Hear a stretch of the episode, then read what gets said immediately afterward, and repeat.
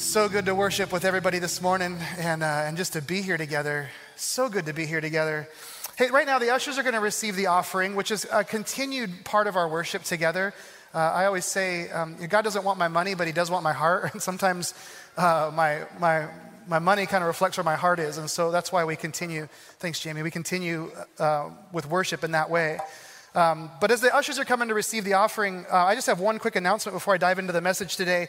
Um, this Tuesday night, we have, a, we have a men's event, Men for the City. It's going to be here. Uh, uh, the speaker's kind of mediocre. I heard the guy's okay, uh, but it's me this week. I'm speaking this time for our men's event, so that's where the joke comes from. And then Casey Parnell's going to be here. Thanks, Kevin, for laughing. I, I need some good laughs. It's like a laugh track. It can just be you guys.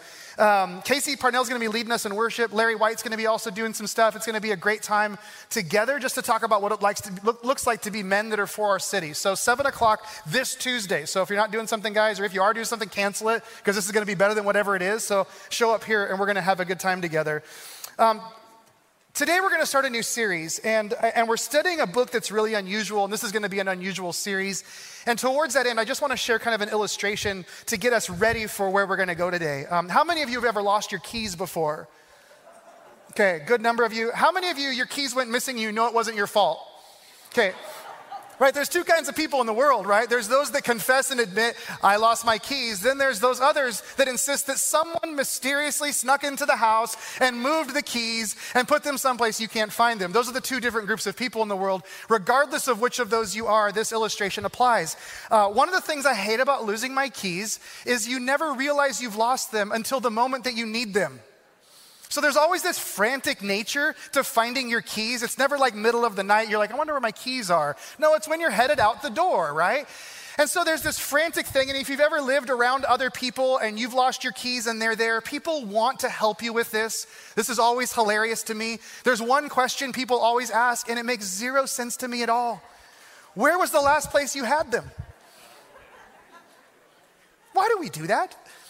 So you play along with them. You're like, well, I had a Monday, you know, and you start going through the whole thing. If you knew where you had them last, you'd have your keys, you wouldn't be looking for them. But we play along. And then there's this whole search that goes on. We look all over the place. And then there's this funny thing that happens. When we finally find them, we say, I never would have expected to find them. Like that was the last place I looked. Yeah, because you don't keep looking once you find them. That's like I always heard people over the years say, you always get hurt on that last run of the day skiing. That's because you got hurt. That's why it was the last run of the day, right? And you find your keys in the last place you look because you don't keep looking. If you do keep looking, we need to have a conversation around your mental health. That's not something normal people do, right? But you do, you find your keys, and oftentimes when that happens to you, I never thought I'd find them. They're like, they're unexpected. They're in this place you didn't expect them. Let me just, let me translate this to where we're going today. Um, at some point in our life, we experience genuine joy. Uh, there, there, are, there, are, points in our life where we encounter uh, real peacefulness. We have a genuine sense of peacefulness around our lives. We feel it in our hearts. There are times in our life when we have a deep sense of purpose or meaning, like we are living in a direction, we're moving a direction in our lives, and it's intentional, and we know where we're going and we know what we're doing. There are times when you and I experience joy and peace and purpose, and we just, everything seems to be running really well, and then life happens and the joy that was so prevalent, or the peace that we knew, or the purpose that we had begins to leak away. It begins to slip away. And the response of human beings when we lack joy, lack peace, or lack purpose is to go searching for them like we search for our car keys. And one of the first things we do is where we, we look for where we had it last. Where was the last time that I had joy? When was the last time that I had peace? When was the last time that I had purpose? And so we, we look at the components of whatever we analyze and think caused us to have that in those moments, and we try to piece the puzzle back together, and we go looking in the last place we had it. We search, we struggle, we try to find it, we try to put the equation together and reassemble life in some way that maybe if I do all all these things, I can feel that again. Maybe I can feel that joy. Maybe, maybe that peace will return. Maybe, maybe I'll have that deep sense of purpose about my life. But as we struggle through that, there's the question that often arises, and that's will I ever experience that again? You may be even asking that about life right now, life in general. We kind of look at the past and we look at the present and we look towards the future and we think, what's our future going to be like? Will I ever experience the joy or the peace or the purpose that I used to? And that's where this series and this book that we're about to study really comes in and intersects with our lives in a very powerful way. T- today, we're beginning a series looking at the book of Ecclesiastes, but what we're really doing is understanding more about joy and peace and purpose and where we actually find those things. And I believe that when we're done, and I'm not just saying when we're done with the series, but when we're done with this sermon today, when we're done looking at what we're looking at today, it's going to be like finding your keys in an unexpected place. You're going to see some things. You're going to, you're to understand some things. If you've lost joy, if you've lost peace, if you're lacking a sense of meaning, then this book is for you. So if you have your Bible, I want you to open up. Ecclesiastes is in the Old Testament. It's uh, like halfway through the Old Testament. It goes Psalms, Proverbs, Song of Solomon, Ecclesiastes. Um, if you want to use the Bible in the pew in front of you, you can do that. If not, the words are on the screen. Because it's unusual, I'm going to just start very differently. I'm going to read a bunch of it, and then we're going to unpack this together. So uh, prepare yourself, buckle up, because this is not exactly the feel good movie of the year that we're about to dive into, all right? So Ecclesiastes chapter 1, beginning in verse 1, says this. The words of the teacher, son of David, king in Jerusalem. Meaningless, meaningless, says the teacher, utterly meaningless. Everything is meaningless. What do people gain from all their labors at which they toil under the sun? Generations come and generations go, but the earth remains forever. The sun rises and the sun sets and hurries back to where it rises. The wind blows to the south and turns to the north. Round and round it goes, ever returning on its course.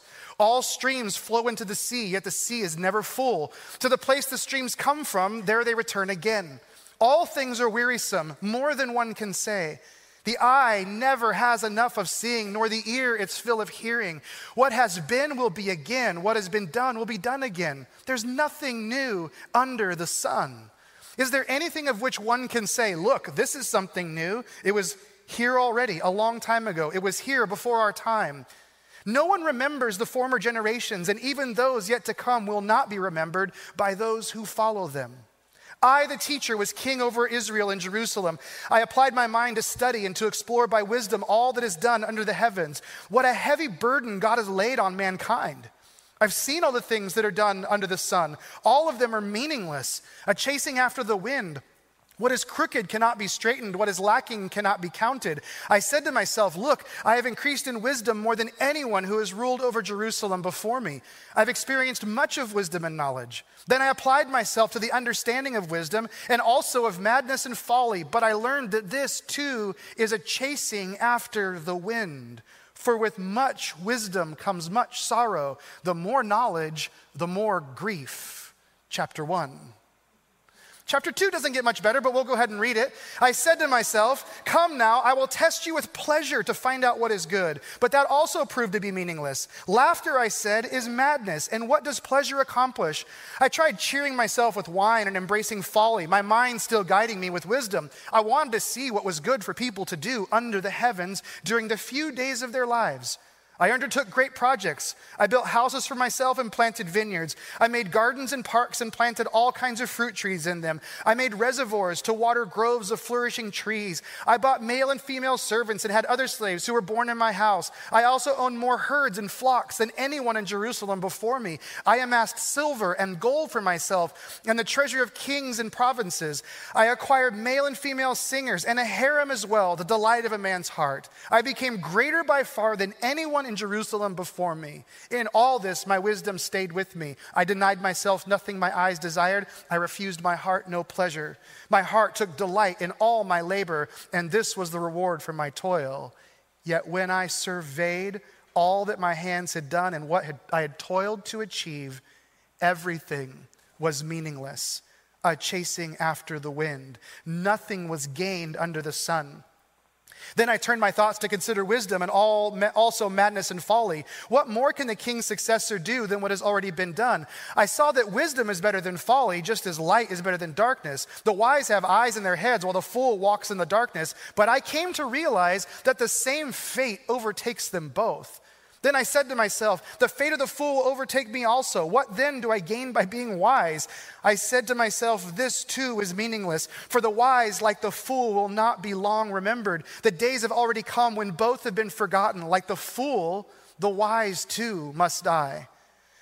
So I hated life because the work that is done under the sun was grievous to me. All of it is meaningless, a chasing after the wind. I hated all the things I had toiled for under the sun because I must leave them to the one who comes after me. And who knows whether that person will be wise or foolish. Yet they will have control over all the fruit of my toil into which I have poured my effort and skill under the sun. This too is meaningless.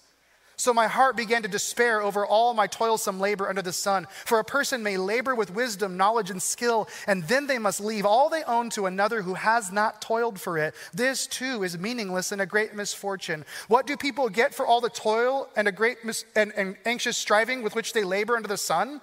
All their days, their work is grief and pain. Even at night, their minds do not rest. This too is meaningless. A person can do nothing better than to eat and drink and find satisfaction in their own toil. This too I see is from the hand of God. For without him, who can eat or find enjoyment? To the person who pleases him, God gives wisdom, knowledge, and happiness. But to the sinner, he gives the task of gathering and storing up wealth to hand it over to the one who pleases God. This too, by the way, is meaningless, a chasing after the wind. Now, I know what you're thinking. First of all, what kind of book is this? And why is it in the Bible, right? But then, secondly, why in the world would I choose in the fall of all times to study something this depressing, right? I know that's what you're thinking because that's what I think when I read this, right? So, what is going on here? Somewhere in the middle of all of this melancholy, there is a different kind of wisdom that the teacher is giving us. And this different kind of wisdom actually leads us to the things and to the place that most of us are looking for. It's what we're longing for. But it's also a bit disorienting as we get there. For example, um, did you notice that there was one word that was repeated more than any other word in that? Anyone notice that? What was it? Meaningless, right? Meaningless. Whenever the teacher takes a breath, it's like he just throws out and says, Well, this too is meaningless. Meaningless, meaningless. Everything is meaningless over and over again. Well, I want to correct something for you in our own thinking and our own understanding. Um, I, I, think the English translators of the Bible, when they translated from the Hebrew into English, they did us a horrible disservice when they translated this particular word. The Hebrew word that's being translated meaningless is the word havel. Say havel with me. Havel. You kind of got to spit on your mask with that when you do it. Havel. Be glad you're wearing a mask and that your neighbor is when you do it too, right? So Havel. Havel means vapor or mist or breath. So Havel is this.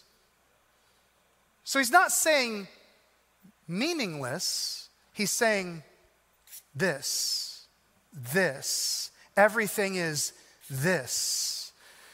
When we hear meaningless, we ascribe a value to it. We say, well, that's not valuable. He's not ascribing value. He's just simply saying it's not something that you can grab. It's not something that you can hold on to. It's not something that lasts. That's what he's saying. Vapor, vapor, everything is vapor. So the land that you acquire is Havel. The houses, Havel. The wealth, Havel. Your retirement, Havel. Your car, Havel, right? Wisdom, understanding, knowledge. That grade you got last week, Havel, right? Havel. Getting all the answers right, Havel. Having your closets perfectly organized, Havel. Your body, Havel, right? Everything is Havel. What's interesting is the more you see this, the more you understand what he's saying, that the vapor is what he's describing. All of it's just vapor, vapor. Everything's vapor. The more you lean into that understanding, the more this book comes to life, the more you begin to realize what he's really trying to show us. So, so after that phrase vapor or meaningless that's repeated over and over again, Havel, there's another phrase that you'll also notice he uses again and again through both of those chapters. He keeps talking about things happening under the sun or under the heavens. Um, this is a phrase that when the writer uses it, he's using it to describe the totality of life from the moment you are born until the moment that you die. He's talking about everything that we do. He's talking about everything that we gather. He's talking everything that we apply ourselves to. He's talking about everything that we possess. All of this stuff that we engage with from the moment that we're born until the moment we die is what he calls under the heavens or under the sun. It is is the realm of the created. I want you to hold on to that idea.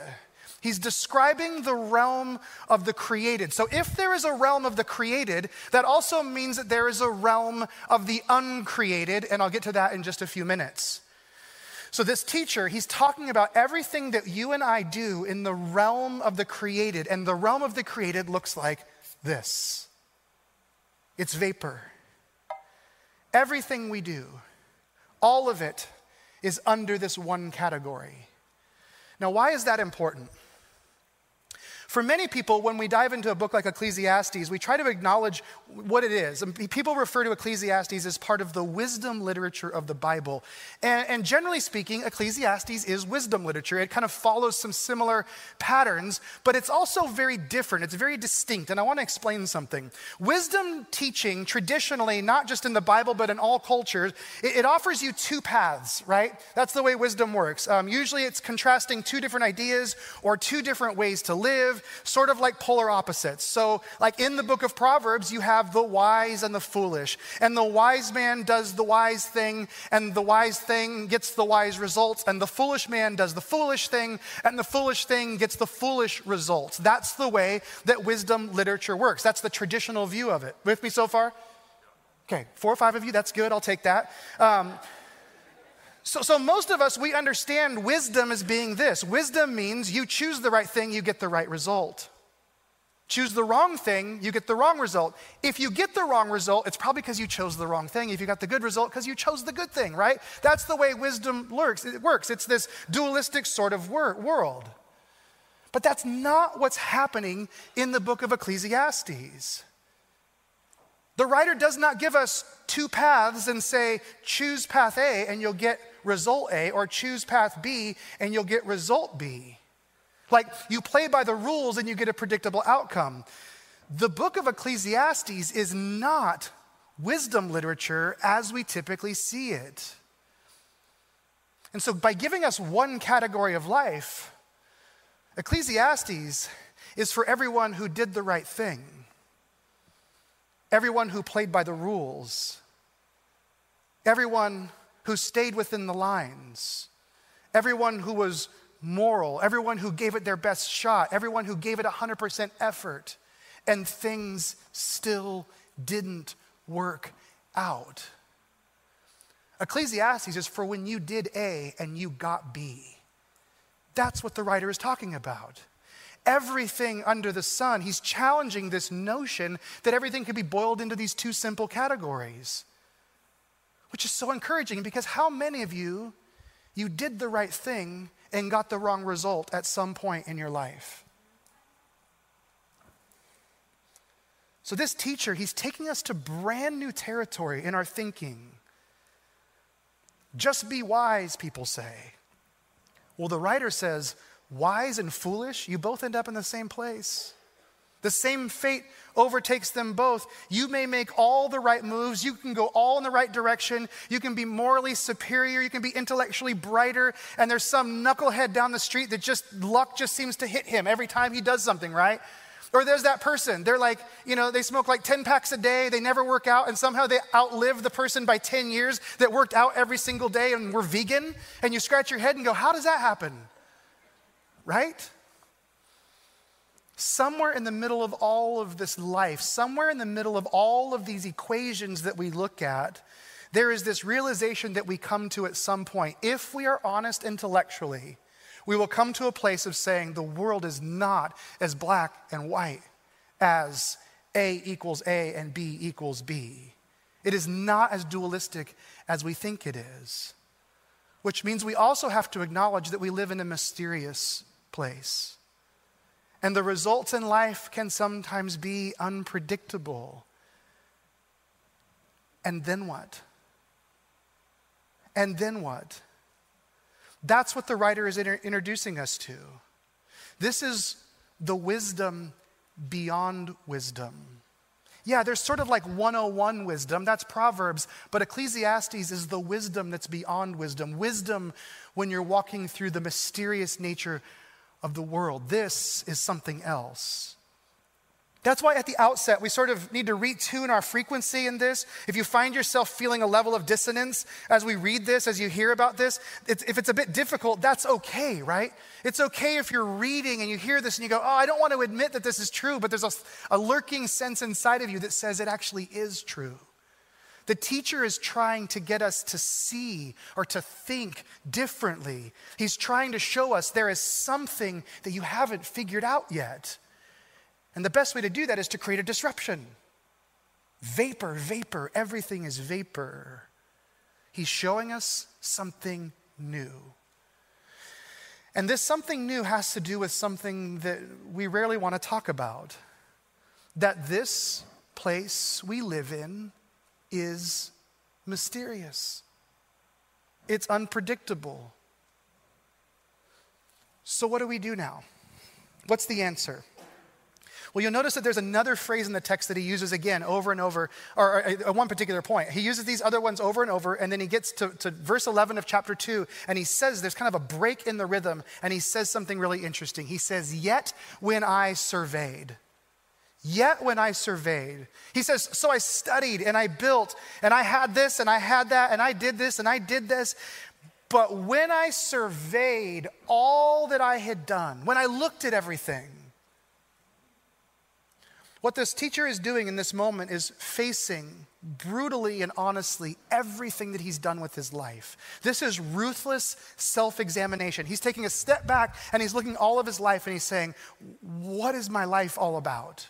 What's the, what's the, what's the meaning of it? And in chapter two, what we have him describing is something that, that I'll refer to as an existential hangover. It's the morning after. It's the day after. It's, it's after the big event. It's after the, the big payout. It's after the wedding ceremony. It's after you signed the documents. It's after uh, you moved into the house. It's after you bought the car. It's after you won the game. It's after you got the award. It's after you got into that school. Whatever it is. The teacher is saying, I'm here to tell you, I did it. I bought it. I built it. I shaped it.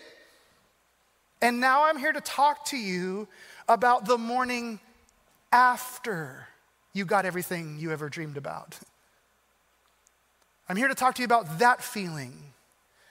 Because how many of you ever got that thing you always wanted, and then a day or two later, you thought to yourself, is that it?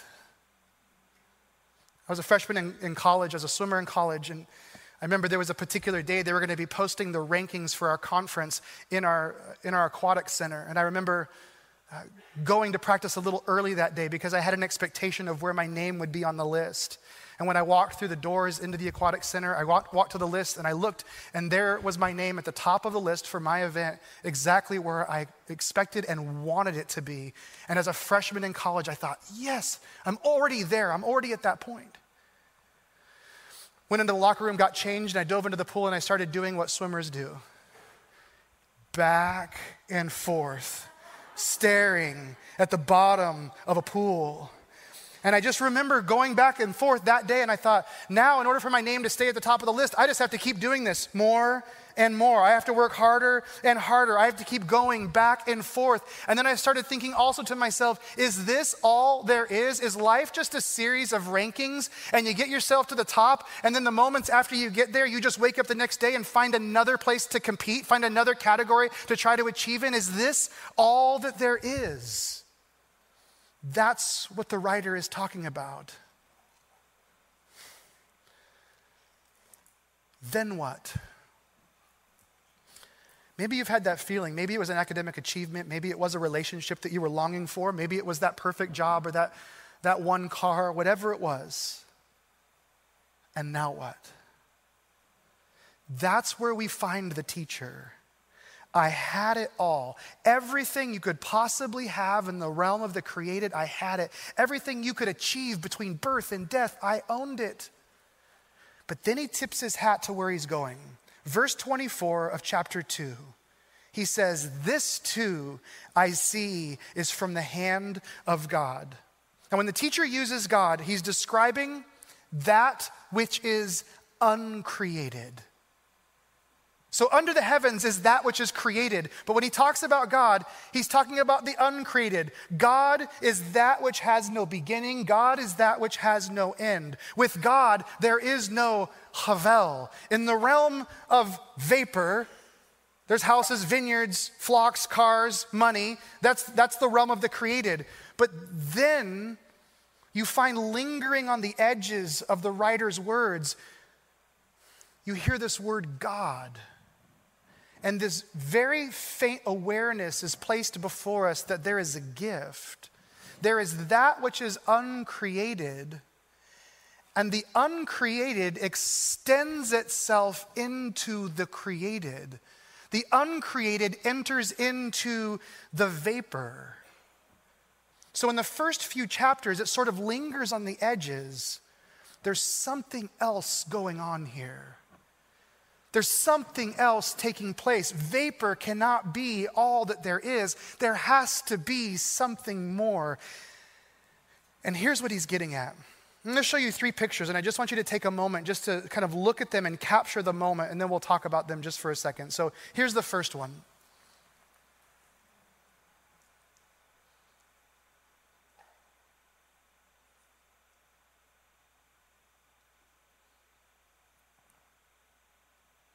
Here's a second one.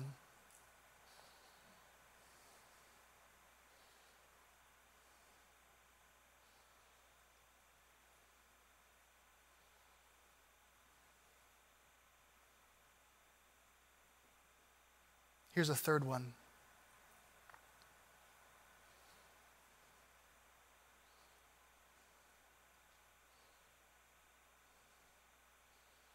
You know what all of these people have in common?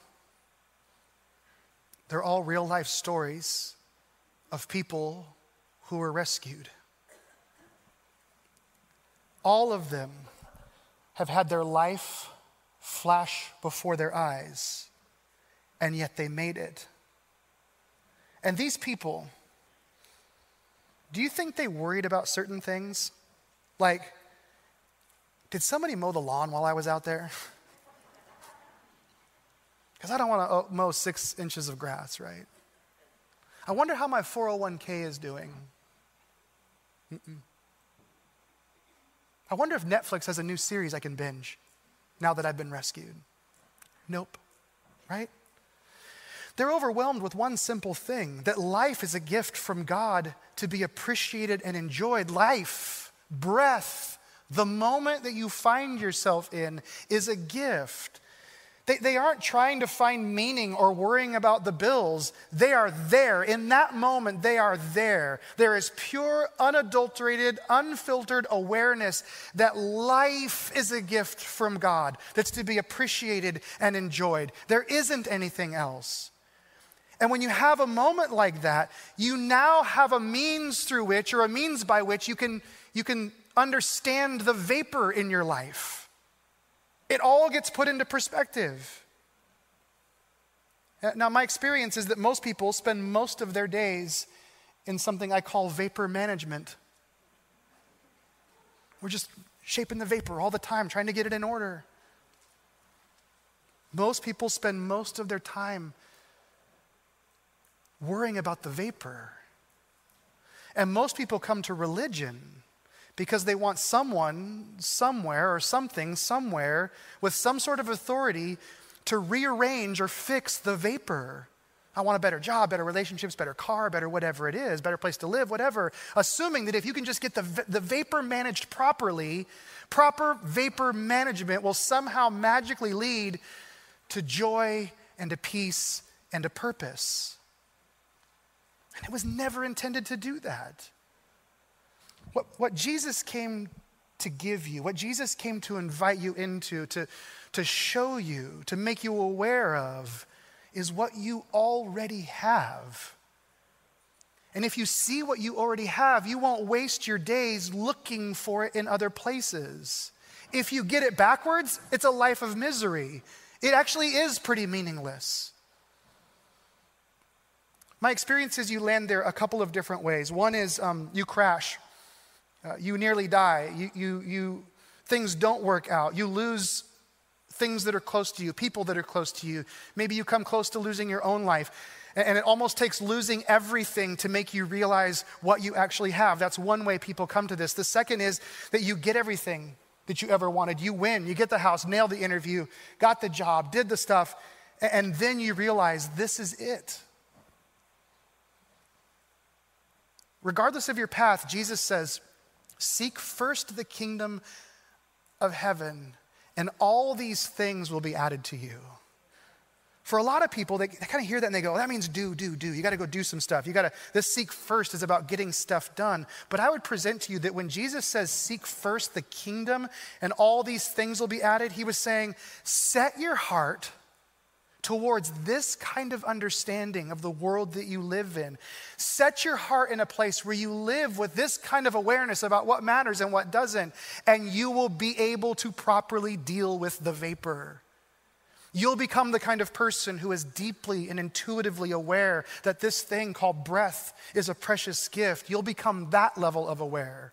You'll live life knowing that this life is a gift that you've already received instead of living trying to find something that you haven't.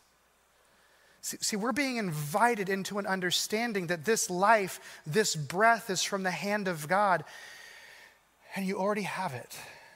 There is a kingdom that Jesus said is at hand. There's a kingdom that is all around you, there is a kingdom that is in you. And when that connects, when that clicks, then you tap into something. You tap in to the realm of the uncreated. And when you tap into the realm of the uncreated, when you connect with that which is uncreated, when you connect with God, that's when you'll experience joy and peace and purpose. Those are not found in the vapor, but they are found amidst the vapor because the uncreated enters into the vapor. And somehow, in the middle of all of this, we meet that which is uncreated. Which leads me to one final thought. I'll close with this. There's a saying, there's, there's something you hear people say, maybe you said it. If I could just, and then there's a blank, then I'd be blank is a lie. It's a lie. That is the lie of the vapor. If I just, if we just, if culturally we could, if, if, then we would be. That whole concept is a lie. A couple of months ago, my youngest daughter, uh, my, my, youngest daughter bought my dad a, a book. It's the cover of the New York Times from every year of his birthday, from the time he was born until, until this last year. And I was at his house, and so I opened it up and I started just flipping through it from the very beginning, kind of looking. And my dad was in the room with me, and I'm about halfway through it, and I realized my dad's just kind of sitting across the room watching me. Not weird at all. Um, but I'm, I'm, sitting there, and, and I'm flipping through it, and I'm just scanning, looking. It was kind of entertaining. But then I got towards the end, and I closed it up and I put it down, and my dad just looked at me, and he goes, What'd you think? And I said, We're fighting about the same things, we're talking about the same stuff. And he goes, exactly what I observed. Nothing has changed. If blank, I could blank is a lie. We build and achieve and we strive, not just out there, but, but, but even in our faith, we do this. If I just could do this, then I'd be that. And all along, Jesus is saying, no, no, it's right here in front of you. There is no magic equation that you have to do, it's here that problem that you're facing, that money thing that's stressing you out, that, that relationship thing that's just taxing you, the desire you have to get everything in order. Jesus says, you don't have to live that way. You don't have to chase the vapor. You can live in relationship with the uncreated, the God of the universe. The invitation that the teacher is pointing us to is to not chase the vapor and to live in that which is real. Amen? Would you stand with me?